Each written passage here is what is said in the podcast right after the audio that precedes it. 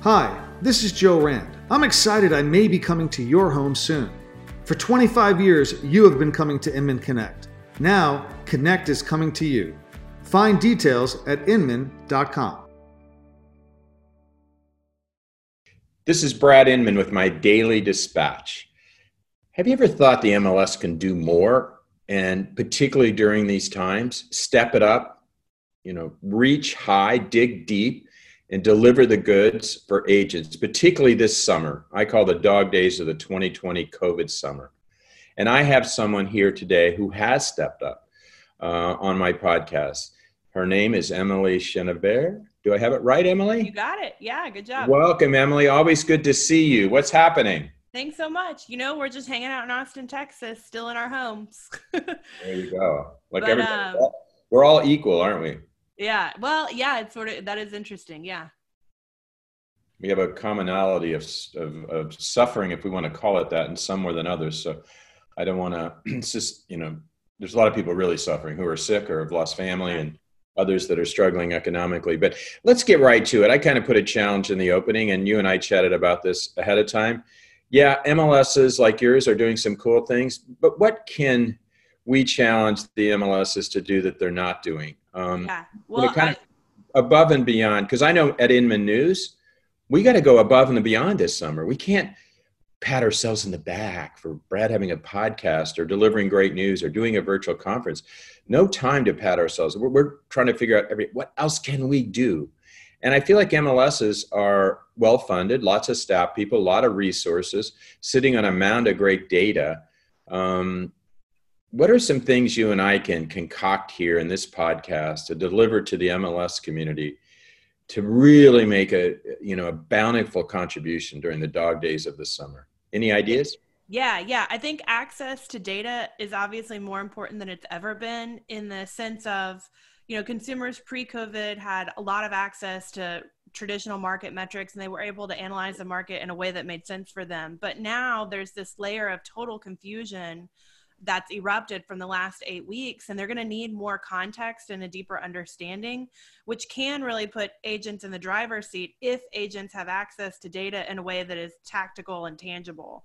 And traditionally what they get out of an mls system is not always really malleable. It's, it takes a lot of manual work to contextualize it and understand what it means and it shouldn't have to be that way. There should be an opportunity to access the data that is most meaningful to both agents and consumers um, and access that in a means that is you know digestible right off the bat. So I think now, let me ask Emily. By the way, I think that's right on. I think that's right on because by I know I buy real estate and I you know sell occasionally, and uh, usually you kind of know where the market's headed. You know, kind of talk to your neighbors and talk to some realtors and look at Zillow, I guess.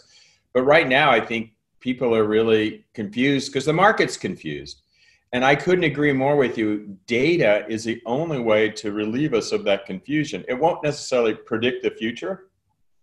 But tell me how, like, if I was in Austin and I was in a realtor, and what could we do together? Maybe there are vendors that are layering this that I can just tap into and get this analysis.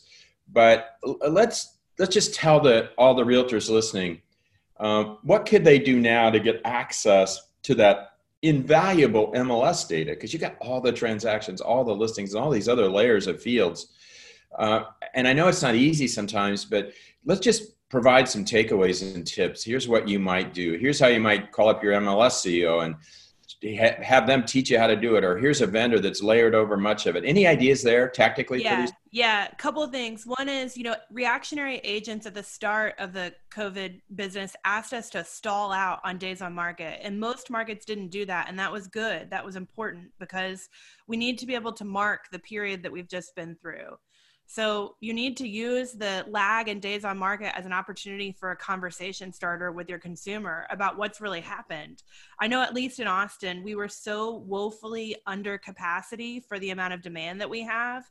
And then people pulled listings out of fear of, you know, leaving their homes for a period of time that we were even more under capacity. Wow. Hey, let's walk through that, Emily. I didn't really understand the days in the market controversy. And I think some of my listeners don't either. What was that controversy all about? Who was inspired to do it and why why did some people go along with it? it, did it I mean, did it make it look like a house was struggling to sell, or what was the deal? No, it's it's days on market are a metric that matter to consumers. They've grown accustomed to looking at that as a metric that says this house is selling quickly and effectively or not.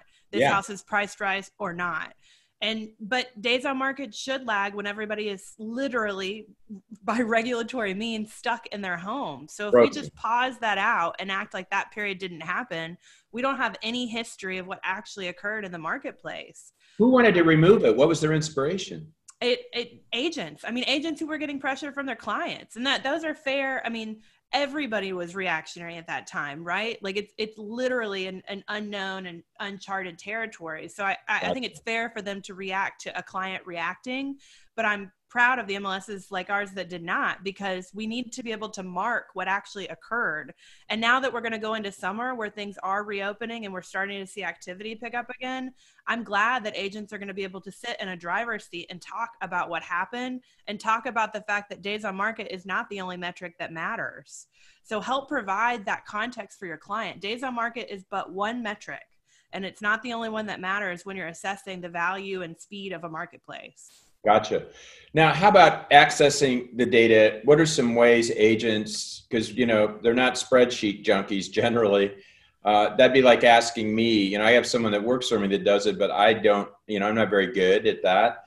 Is there a way they can access it directly, or is that too painful? And then, are there other ways? And I don't want to. Bear, I don't want to beat this horse to death, but I, I think you said it, and I think it's so true.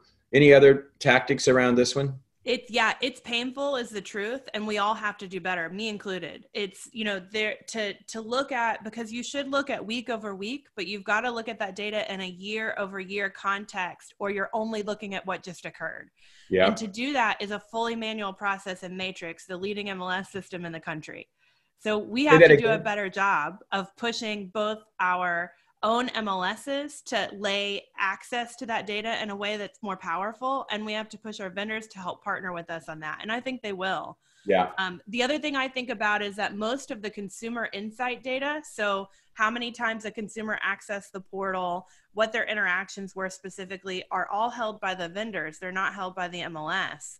So I think we need to see it some some opening to that previously gated data so that agents can access what was really happening. The portal's the same. How many yeah. people were voyeuristically looking because their pantry was too small while they were stuck in their house? Yeah. What insights can they provide agents so that they'll be you know more in tune with what consumers are really thinking and feeling i think we all perceive that there's fear and that's fine but i think there's also a lot of pent up excitement about yeah. what a new home could provide them because they've been stuck in the one that maybe wasn't meeting their needs.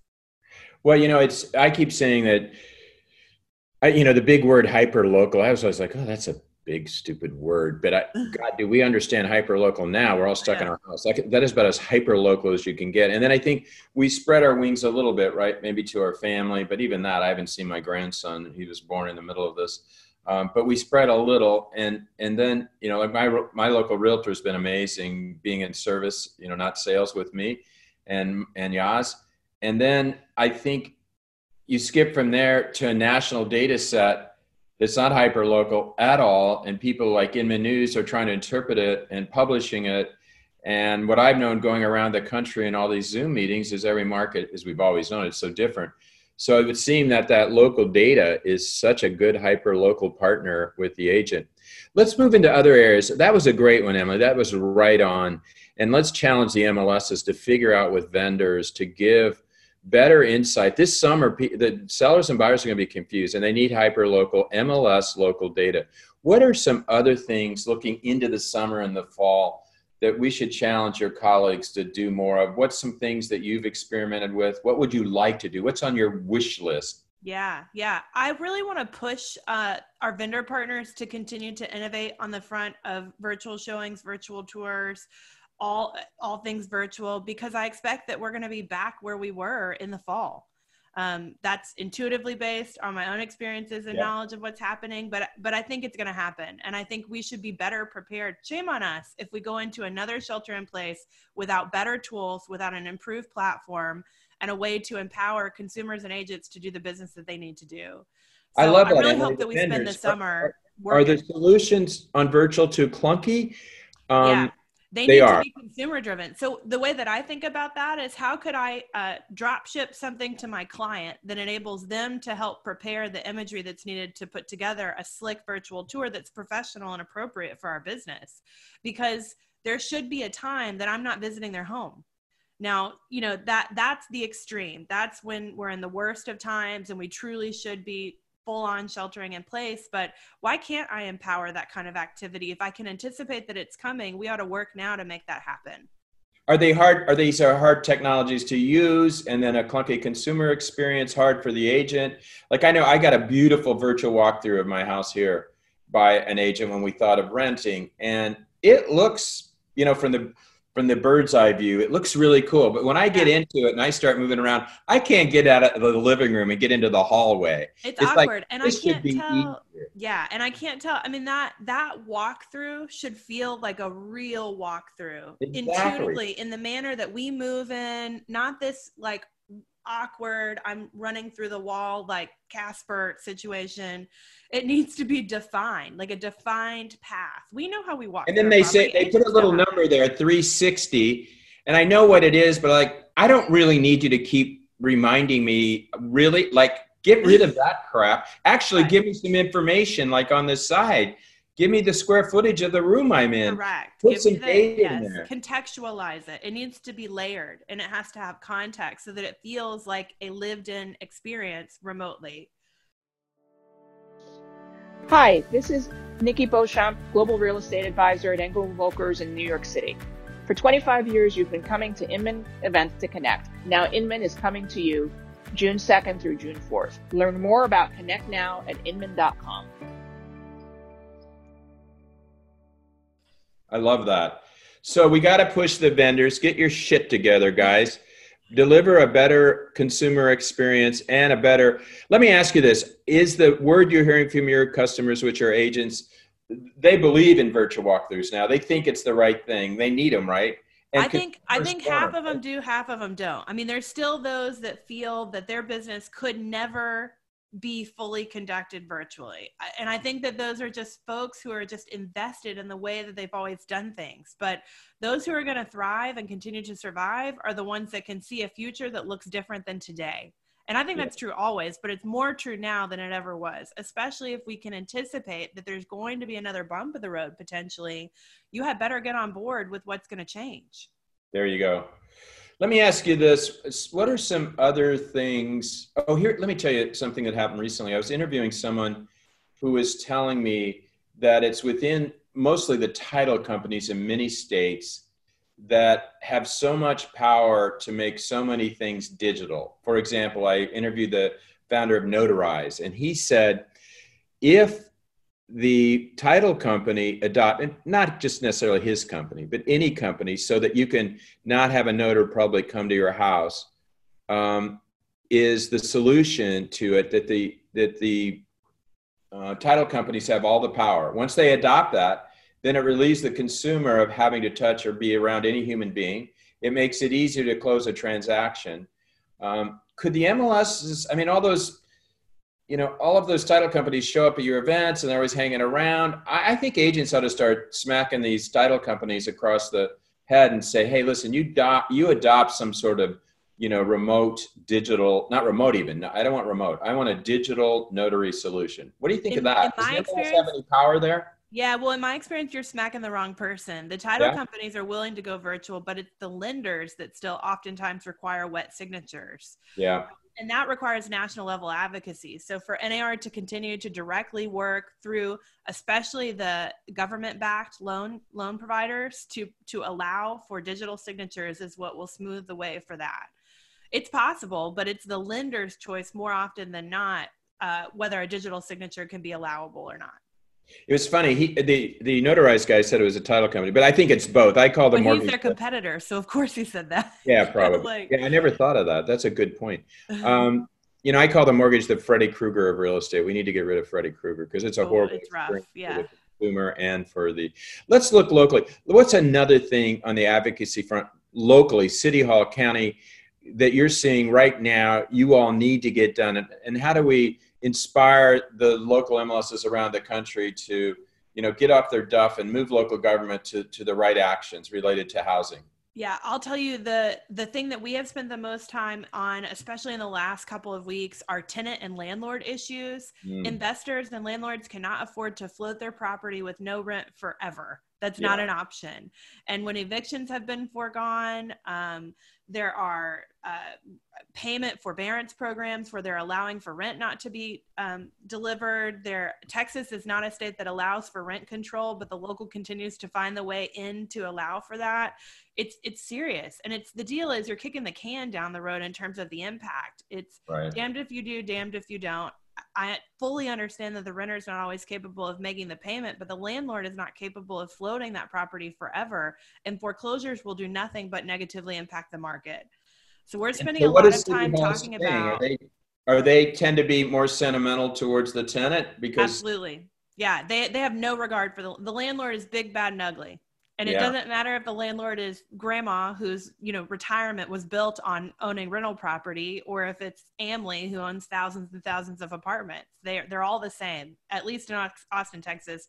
And I find that to be true in most um, parts of the country. But what we're trying to do is advocate that some of that stimulus money that's coming down to the cities be left out for the landlord also.